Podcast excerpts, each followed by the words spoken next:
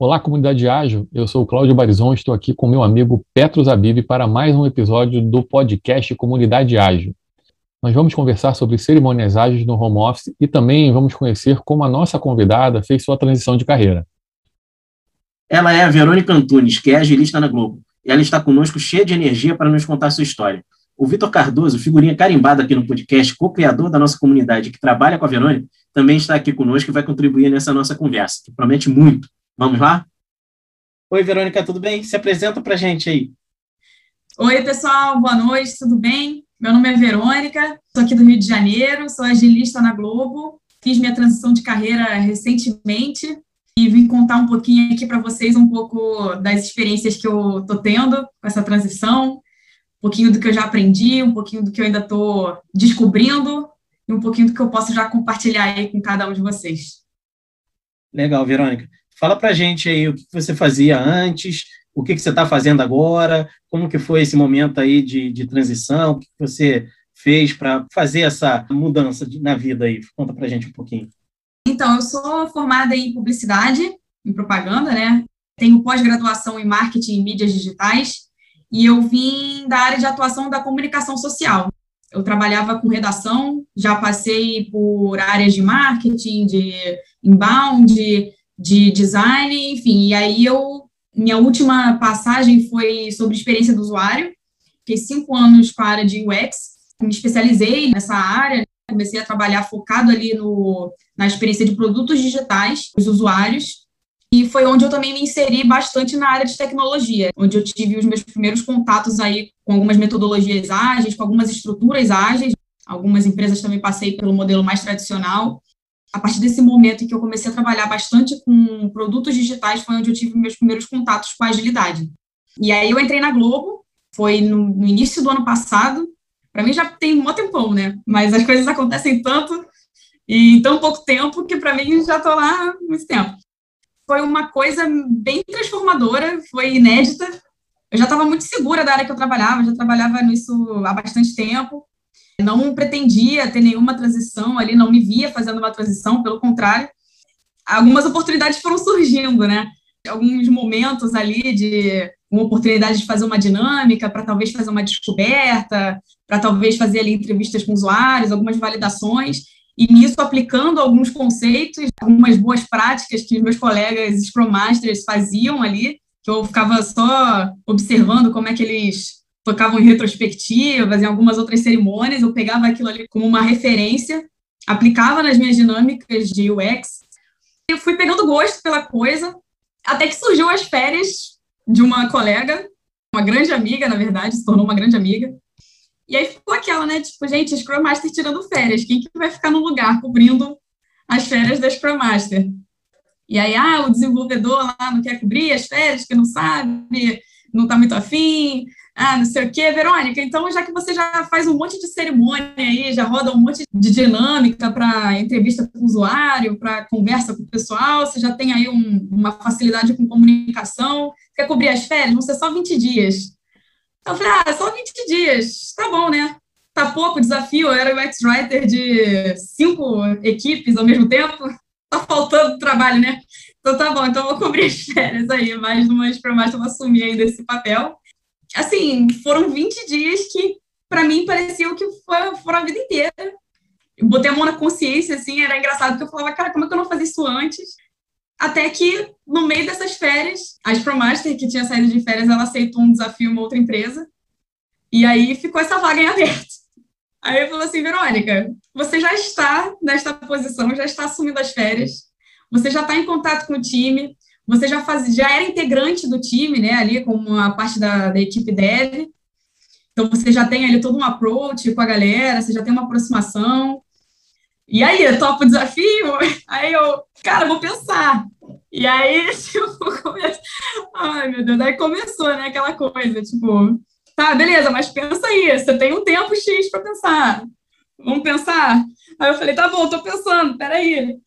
E aí, cara, aos 45 do segundo tempo, eu falando assim, gente, eu tenho uma carreira consolidada, eu tô há anos nisso aqui, já, já escrevi muitos artigos sobre a minha a profissão que eu estava, já participava de eventos e tudo mais.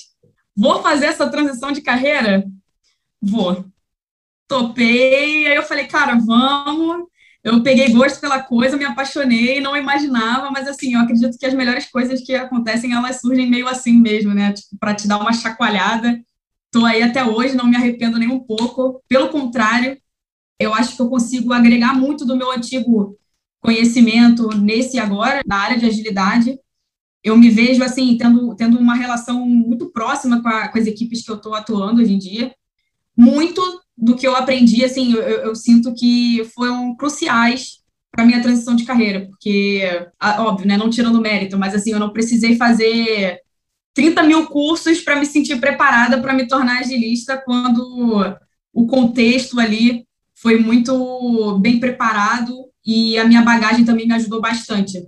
Essa história é muito legal e ela abre um monte de porta, eu acho, né, para muita gente que está escutando aqui legal, porque eu estava até pensando em gerar uma pílula sobre esse assunto que a gente está falando aqui, porque muita gente fica muito preso ao Scrum Master para tocar as cerimônias. É, tem um pouco do Scrum Master que as pessoas ainda veem como babá, né? E é disso que eu queria falar hum. depois, é outra conversa lá para a pílula e tal. E aí o Scrum Master fica responsável por fazer isso tudo. Mas em lugar algum está escrito que é o Scrum Master que tem que tocar as cerimônias. Muito pelo contrário, assim, muito pelo contrário no sentido de que o Scrum Master é muito legal quando ele prepara o time para que ele tenha essa independência, tenha autonomia e faça as coisas acontecerem, que faça os ritos funcionarem independentemente dele estar ali. E pelo que eu estou vendo da sua história, você já fazia isso, naturalmente. Então você funcionava como essa facilitadora, e isso é muito legal as pessoas verem que qualquer pessoa da equipe pode fazer esse papel é um papel, né? Você está vestindo esse boné naquele momento e você pode se encontrar fazendo isso que aconteceu com você. Com e, e, que a partir daí te abriu uma porta legal que parece que você está super apaixonada por ela, que é super legal. E quantas outras pessoas podem fazer isso também, né? Se você puder contar um pouquinho sobre esse teu momento, o que, que te fez mudar? Falar assim, vou abraçar isso aqui mesmo, como você estava falando agora. Eu não sei se eu consigo resumir talvez essa resposta, mas uma coisa que instalou na minha cabeça foi a amplitude de oportunidades, assim. Eu estava muito focada na construção de ideias e na valorização da comunicação através de uma ferramenta, que eram os produtos digitais. Só que eu acredito tanto nisso que, assim, isso pode extrapolar para além de construções de produtos digitais. Isso pode extrapolar, por exemplo, para a construção de timizagens, para a motivação de timizagens na construção de produtos digitais ou não. Então, assim, eu acho que quando eu vi que as coisas começaram a acontecer para além daquelas telas que eu construía, para além daqueles wireframes que eu construía, aquilo podia ser aplicado em diversas outras realidades, resultava em, em, lucros ali, em frutos maiores, foi onde eu me senti, entre aspas, convencida de que eu estava apta a assumir aquele desafio, sabe? Eu acho que quando você fica muito acostumada no que você já vem construindo, quando você já fica muito acostumado a fazer aquilo que você vem fazendo se sente muito seguro naquilo ali, sem nenhum grande desafio à frente, é uma linha muito tênue entre você estar tá super bem sucedido versus você estar acomodado, né? Eu quis unir meio que o útil ao agradável ali. Eu já queria um desafio maior para minha carreira e, ao mesmo tempo, eu consegui aplicar tudo o que eu já tinha um apreço, que era a questão da, da agilidade, ao que eu tinha de conteúdo, de conhecimento. Então, acho que foi esse o maior estalo. E a, a transição ela aconteceu no momento em que a gente ainda estava no presencial ou já estávamos no remoto? Como em que momento que aconteceu essa transição? Já estávamos no remoto. Já estávamos no remoto. no remoto. Inclusive, eu comecei na Globo no remoto. Já tem mais de um ano, tem um ano e cinco meses, eu acho, eu já nem sei mais. E a transição ocorreu durante a pandemia. Então, vai ser uma série de, de mudanças, né? uma mudança atrás da outra. Verdade. E no remoto as coisas ficam mais difíceis. Mais e, intensas. mais intensas, enfim. Não seria fácil em momento algum, mas durante a pandemia fica um pouquinho mais complicado. E quais foram os principais desafios que você teve até então? Até por ter vindo assim de uma área muito teórica, comunicação, redação, aquela coisa, no início eu me apeguei muito aos desafios teóricos eu comecei a me cobrar muito sobre conhecimentos técnicos e coisas assim. Ah, não, eu preciso aprender tudo da teoria da agilidade para fazer essa transição. Eu só posso fazer a transição quando eu gabaritar tudo, sabe? Aí assim eu vou me sentir segura para assumir esse novo desafio. Quando na verdade eu não percebia que eu justamente consegui fazer essa transição pelas coisas que eu já fazia naturalmente, como o Cláudio mesmo falou. De início, o meu maior desafio foi pessoal, de entender que eu não precisava assumir tudo assim nas costas, sabe, de uma vez.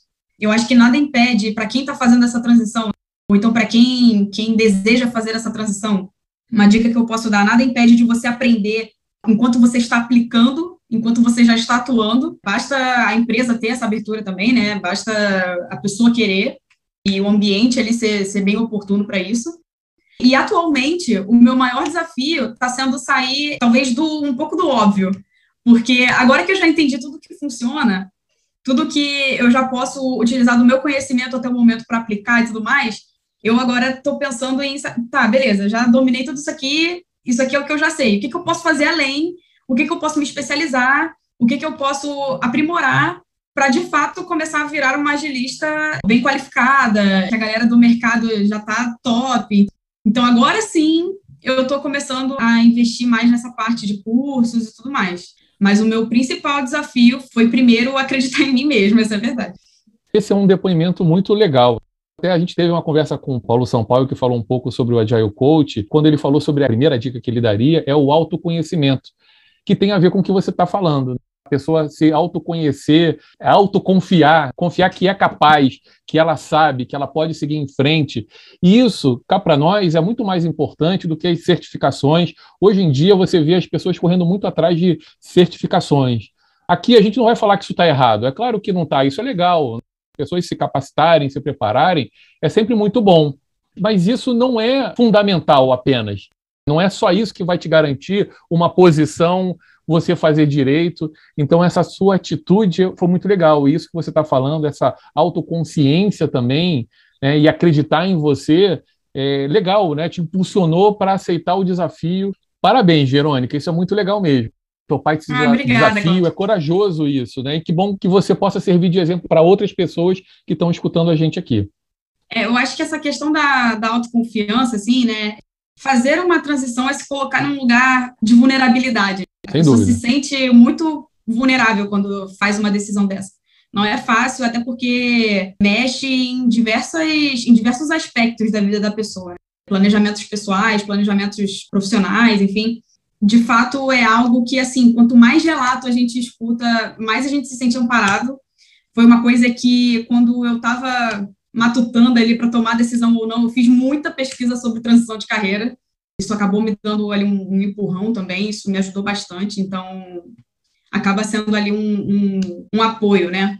E quanto à questão das certificações, de fato, assim, eu não acho que elas sejam ruins, não. Até esclarecendo aqui, pelo contrário, eu sou fominha de estudar, eu estou o tempo todo fazendo algum curso, o tempo todo fazendo alguma coisa. Legal. Antes mesmo de eu, de eu mudar para agilidade, né, quando eu ainda trabalhava com UX, por mais que eu trabalhasse nisso há um tempo, eu vivia fazendo algum, algum tipo de estudo, se você não acredita naquilo verdadeiramente, se você não assume aquilo, é, é, se você não, não assume esse papel, de nada vai adiantar um monte de sigla no seu currículo que se você não tem, se você não assume isso verdadeiramente, né, para você e para os outros.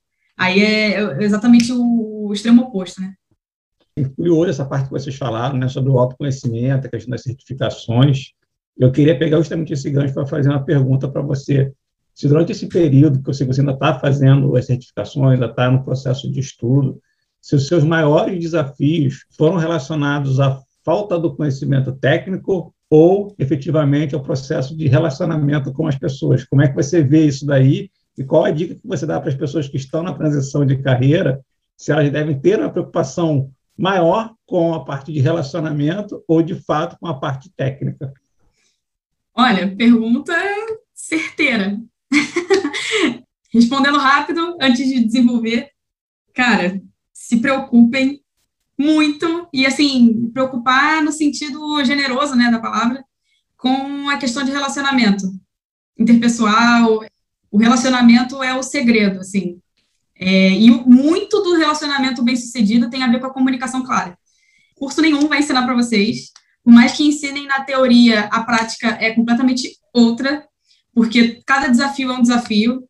Isso nenhuma linha de texto, nenhum livro pode premeditar uma crise ou alguma dor ou então algum alguma questão que alguém de algum time possa ter e essa pessoa confiar em você para esse tipo de resolução é uma responsabilidade muito grande e só quem tem muito envolvimento, quem tem muita paixão que consegue assumir um, um desafio desse. Assim. Com certeza, o maior desafio de todos é de relacionamento, é com pessoas, não é com, com curso, com, com prática. Eu acho que o curso ele embasa muitas decisões de relacionamento, ele embasa muitas, muitas decisões ali de negócio, isso é muito importante, isso gera uma maturidade até para o direcionamento que você pode dar numa determinada crise, numa determinada questão com o seu time, e isso é muito válido. Mas eu estou falando aqui de, de pessoas, né? não dos profissionais. Eu estou falando da saúde do time, eu estou falando da, da, da felicidade daquela pessoa, do engajamento daquela pessoa. E aí isso pode permear tanto pela profissão dela quanto pelo, por questões pessoais dela, né? E eu acho que a posição do agilista, ela, ela flutua muito entre esses dois, esses dois âmbitos e precisa de muita empatia. Essa é a palavra. E aí, para a gente poder conectar um pouquinho essa história com que você vem desenvolvendo aí, eu queria que você contasse também um pouquinho dessas cerimônias que você andou praticando lá, como é que você conseguiu, na verdade, trazer esse vínculo aí de pessoas versus cerimônia, das pessoas de fato estarem mais engajadas nisso daí e gerarem uma experiência diferente? Qual foi a cerimônia que você fez que você fala, putz, isso aqui foi um marco na minha vida e na vida das pessoas ali? Cara, eu encaro as cerimônias assim como a gente chama de rituais, né? E eu encaro muito como ritual mesmo, assim, é para mim é um momento que você se desconecta de tudo que está acontecendo naquele dia a dia, aquele frisson ali, e se conecta com aquele momento daquele determinado objetivo. Se é uma daily, é um objetivo de você refletir sobre o que o, que o time está tocando, o que, que cada um pode ajudar, o que, que falta para aquele objetivo ser cumprido. Esse é o foco. Se é uma retrospectiva, é aquele momento de eu focar e olhar para trás, inspecionar, entender o que, que eu posso melhorar e adaptar para frente. É um momento em que eu paro e observo e analiso de corpo e alma. E partindo muito desse princípio, eu falo, cara, isso mexe muito com a emoção. Eu me lembro que na minha graduação, meu projeto final foi sobre apelo emocional. Eu sempre me interessei muito sobre isso. Um curso de comunicação tem diversas ferramentas para atingir esse apelo emocional. Me lembro que o meu projeto final, falando sobre esse assunto, era muito voltado a algumas, algumas campanhas publicitárias que usavam do apelo emocional para reverter uma compra, para ter ali uma conversão, né? Como é que você convence a pessoa a tomar uma decisão ali, adquirir algum produto, adquirir algum serviço, através de como aquilo toca a emoção dela, através de como aquilo toca o mais íntimo dela ali, os objetivos pessoais, os motivadores, enfim. E eu sempre me interessei muito por isso. E aplicava isso de alguma forma em tudo que eu fazia. Beleza, na comunicação isso foi fácil, porque foi minha formação. Como é que eu uso isso que eu gosto tanto para a parte de agilidade? Eu estou lidando com pessoas diretamente. Eu não tenho que ficar convencendo elas de nada, também não tenho que apelar para o emocional de ninguém. Mas eu posso usar essa ferramenta para extrair coisas que às vezes elas não conseguem verbalizar. E aí tem todo um desafio por trás que até o Petro estava falando, né? Cara, eu estou no remoto, então nem sempre eu estou com a câmera ligada, eu não vejo as expressões das pessoas. Eu nem sempre estou é, é, inserida ali no dia a dia, falando 24 horas, 24 horas não, né? Mas tipo, pelo menos 8 horas por dia com as pessoas. Então eu não sei, eu, eu fico muito limitada, talvez, a um oi, tudo bem no chat do, do trabalho, ou a reuniões marcadas na agenda. Então, como é que em um, momento marcado na, naquele calendário eu consigo extrair o máximo de informação possível que eu preciso para trabalhar e para desenvolver melhor ali o ambiente para o meu time, né? E engajar eles e, e extrair os melhores resultados sem desmotivá-los. O emocional e o storytelling, que é uma das ferramentas. Eu falo, cara, o que, que toca as pessoas, né? História. Eu tô na Globo, então eu assim, falo, cara, melhor empresa para contar histórias é a Globo, né? Beleza, eu vou começar a contar histórias aqui para tirar essas pessoas dessa realidade do dia a dia, de desenvolver, de códigos e tudo mais, daquela matrix toda, e quero trazê-las para para um universo paralelo, para uma coisa que elas abram o coração, para uma coisa que elas se expressem. Pode parecer uma viagem doida, mas, cara, isso tem funcionado muito. Tenho recebido ótimos feedbacks com relação a isso. Vou até dar um exemplo aqui de uma cerimônia que a gente vem aplicando lá na área, né, que é a Fontes dos Desejos, ela surgiu como se fosse um team building a cada quartil o objetivo desse Fontes dos Desejos, ele é uma mistura de retrospectiva com, com plano de ação, com uma série de coisas, e que a gente, com, com diversas fontes, né, de fato, fontes mágicas, a gente extrai alguns pontos chaves para nossa gerência, para nossa liderança e para os próprios times. Mas são uma série de fontes onde cada uma tem um objetivo. Seja uma fonte de treinamento, uma fonte de, de realizações, uma fonte, enfim, tem vários assuntos as fontes, e a cada, cada momento ali da dinâmica, o, as pessoas elas precisam jogar moedinhas dentro dessas fontes. Né? E é onde cada moeda tem escrito ali um desejo da pessoa. Essas fontes, elas ficam. É, aí agora eu já estou viajando, tá, pessoal? Naveguem na minha viagem junto comigo. É, é, elas ficam no, como se fosse uma floresta encantada e ela é, ela é guardada por um, por um velho guardião e esse velho guardião ele fala, né? Ele, é, ele é o, o grande facilitador da dinâmica, onde ele fala que se você jogar uma moeda nessas fontes, você tem grandes chances de ter esses desejos realizados. E o, esse, esse velho guardião, ele tem, ele tem um livro onde ele anota todos esses, esses desejos colocados pelo time. E de tempos em tempos, é, com, com, enfim, né, dependendo ali da, da, viabilidade da coisa, né, na área de negócios, a gente realiza esses desejos. É, assim, a gente coloca música, a gente coloca é pena que a galera do podcast não vai poder ver, mas o Vitor colocou aí agora na câmera o fundo de tela que a gente coloca no, na webcam. É, a gente faz toda uma imersão, a gente criou todo esse, esse ambiente, essa história, para permear por assuntos que são pertinentes para a área de negócio, para aprimorarem o, o, dia a dia de trabalho e a área como um todo para a galera é, que está ali, né, se dedicando, que está ali é, se doando para os nossos objetivos, né? E, assim, o negócio tem dado tão certo que a, a, cada quartil, né, a cada três meses, a galera espera por esse evento. A gente marca lá, é, a nossa área se chama produção de estúdios, né? Então, durante esse evento, a gente chama de condado da produção de estúdios, a gente marca na agenda é um período longo, então tem toda uma música de fundo, tem todo um negócio que, cara, a galera já entra na brincadeira, já se desliga daquele momento, já encara aquilo ali como um rito de passagem e de preparo para os próximos três meses.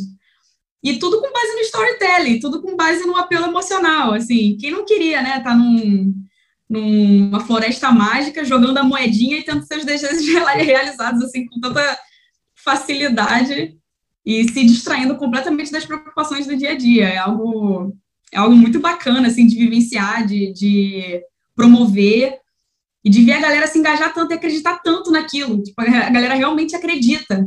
E isso, para mim, é o maior segredo de todos. Se a galera não acreditasse, se a galera não comprasse essa ideia, não ia dar certo. Legal, Verônica. E você contou um pouquinho disso num artigo que você escreveu, né? Você escreveu um artigo chamado Cerimônias Ágeis no home office, desafios e práticas, que depois até a gente vai colocar o link na descrição do nosso podcast aqui. Mas sobre a parte de home office, como é que, é, como é que se dá essa dinâmica com home office? Funciona bem? Quais são os desafios que você tem de fazer isso no home office? E quais são as dicas que você dá para que as dinâmicas funcionem bem no home office? Eu acho que o maior desafio no home office é, para esse tipo de cerimônia, né, e para todas as outras, está sendo de fato o engajamento do time, assim. Mas eu acho que o segredo é você se conectar diretamente com cada um ali para fazer com que eles, vejam, eles vejam valor nessas cerimônias, sejam de rotina, sejam a cada ciclo ali, né, sejam a cada quartil. Eu acho que quanto mais a gente jogar limpo com as pessoas, entender, mostrar para elas a real necessidade daquilo existir, por que, que uma daily precisa existir, por que, que uma planning precisa existir, por que, que uma retro não é só uma dinâmica legal, ela tem um propósito ali no fundo, ela tem um propósito, inclusive, muito nobre, né? Então, eu acho que o maior desafio está sendo engajar, e o jeito de, de, de driblar isso é convencendo as pessoas no sentido de jogando limpo com elas.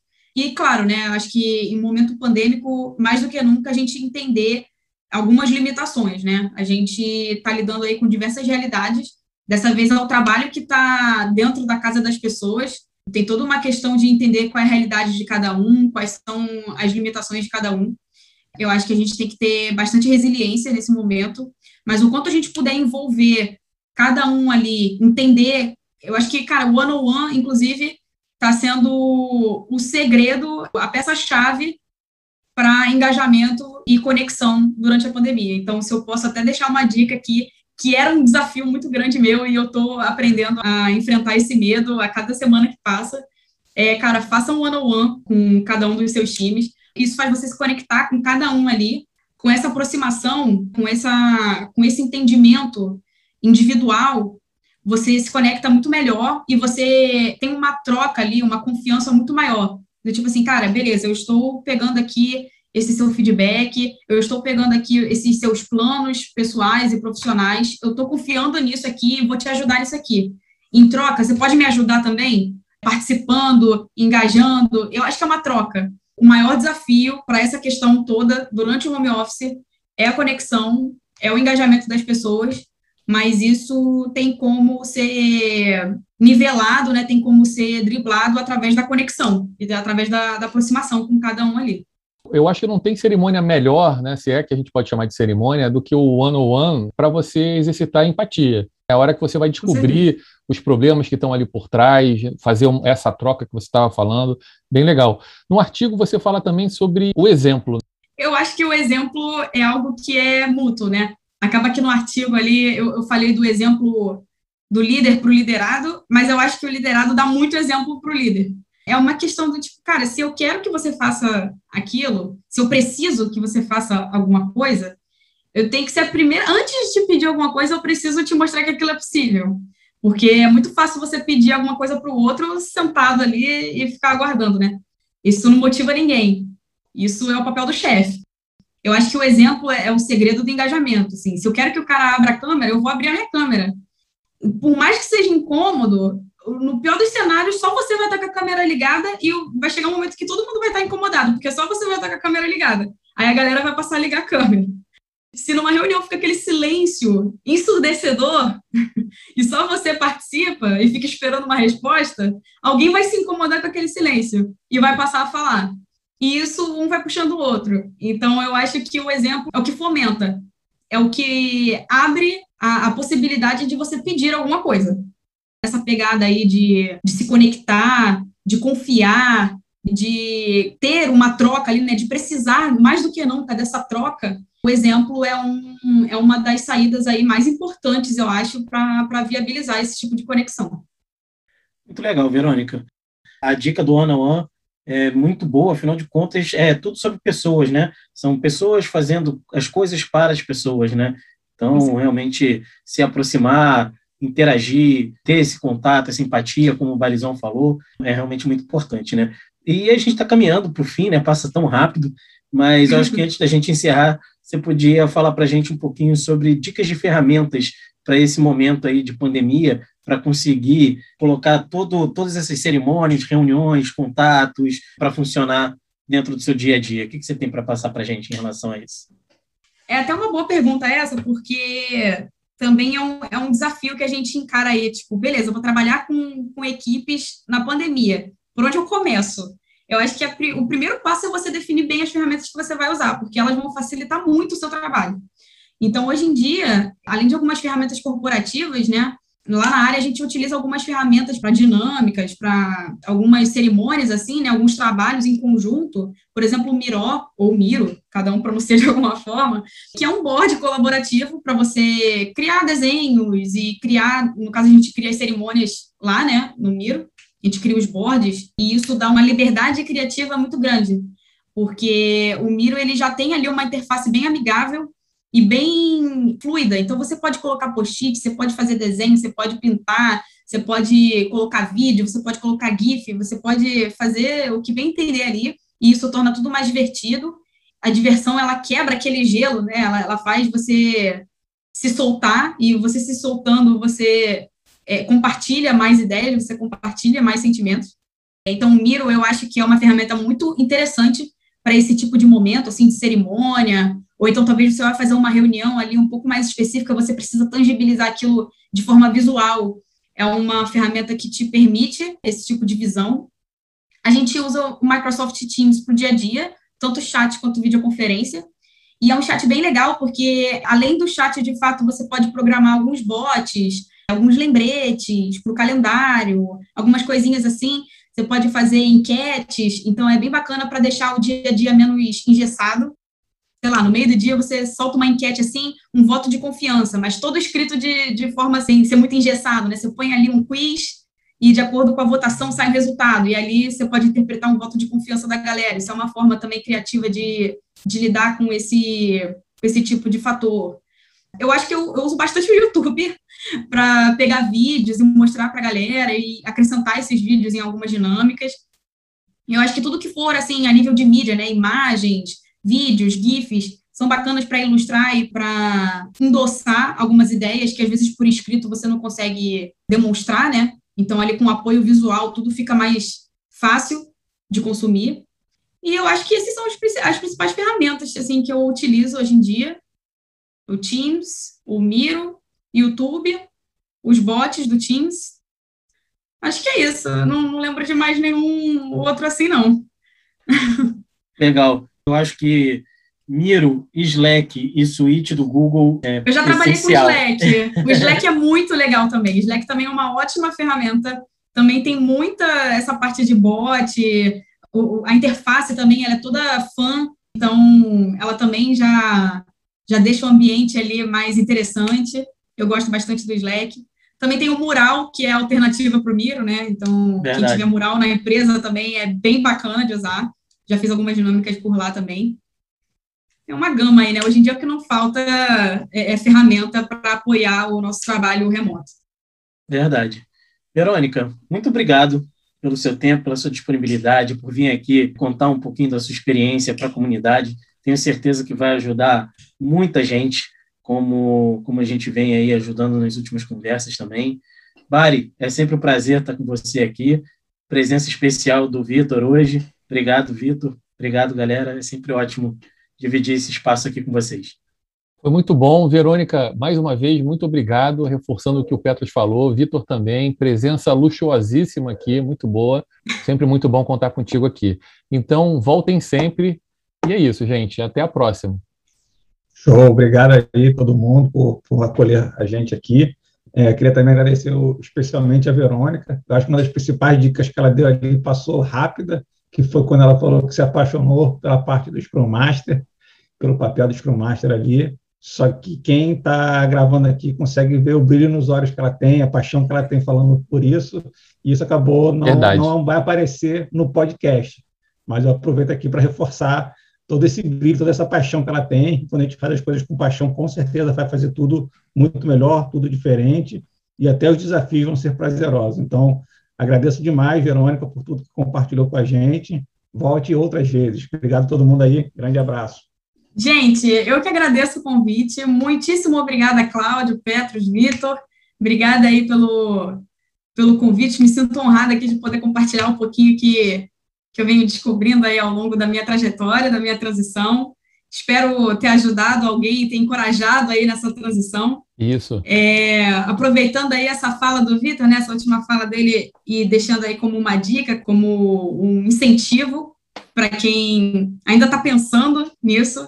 Eu sei que tem muitos outros aspectos que somam aí nessa, nessa avaliação, mas a nível de realização pessoal, profissional, eu acho que é uma área que está crescendo muito, e não só pelas questões burocráticas, mas sim por mexer com o que é muito nobre, né? Que são as pessoas. Se eu tenho como deixar uma dica aqui, a gente mergulha de cabeça nisso, se entrega, assim como a gente tenta muito trabalhar aqui do outro lado, fazendo, utilizando de métodos, utilizando de ferramentas para abrir o coração aí de cada um para compartilhar um pouquinho do que sente através de dinâmicas, através de storytelling e tudo mais. Se entregue, dê o exemplo, abra o coração, vocês vão ver que é muito gratificante. Então, mais uma vez, obrigada aí pelo convite. Não tem como não ter brilhos nos olhos, porque de fato isso é muito apaixonante.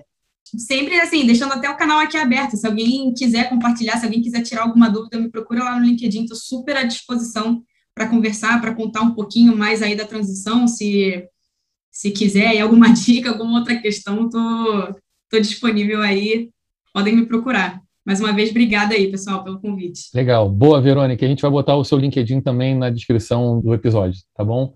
Então, gente, muito obrigado e até a próxima. Contamos com todos vocês de novo na próxima. Até. É, é isso. Valeu, pessoal. Um abraço. Falou, pessoal. Muito bom. Excelente aí. Valeu.